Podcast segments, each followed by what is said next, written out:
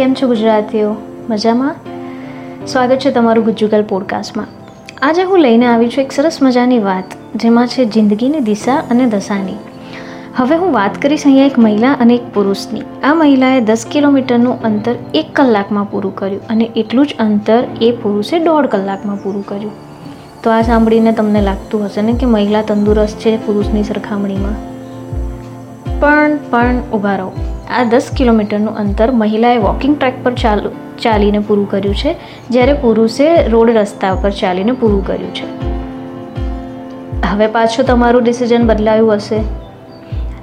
તો મિત્રો જણાવી દઉં પહેલાં કે આ મહિલા પચાસ વર્ષની છે ને પુરુષ પચીસ વર્ષનો છે?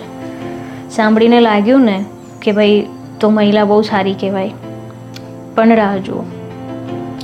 હું કહીશ કે આ પુરુષનું વજન એકસો વીસ કિલોગ્રામ છે અને સ્ત્રીનું વજન પાસઠ કિલોગ્રામ છે. હવે તમને એવું લાગશે કે ના, એના કરતાં તો પુરુષ સારો છે.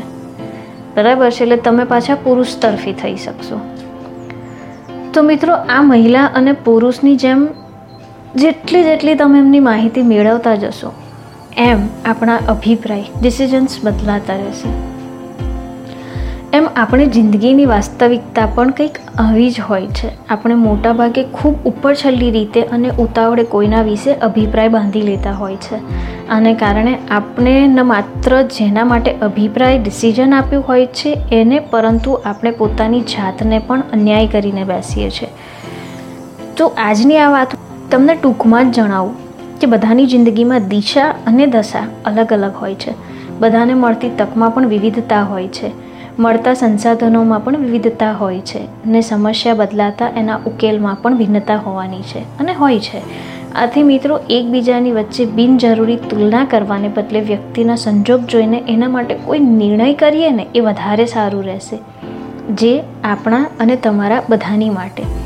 હું છું ગુજ્જુગલ મયુરી સાઇનિંગ ઓફ જય જય ગરવી ગુજરાત.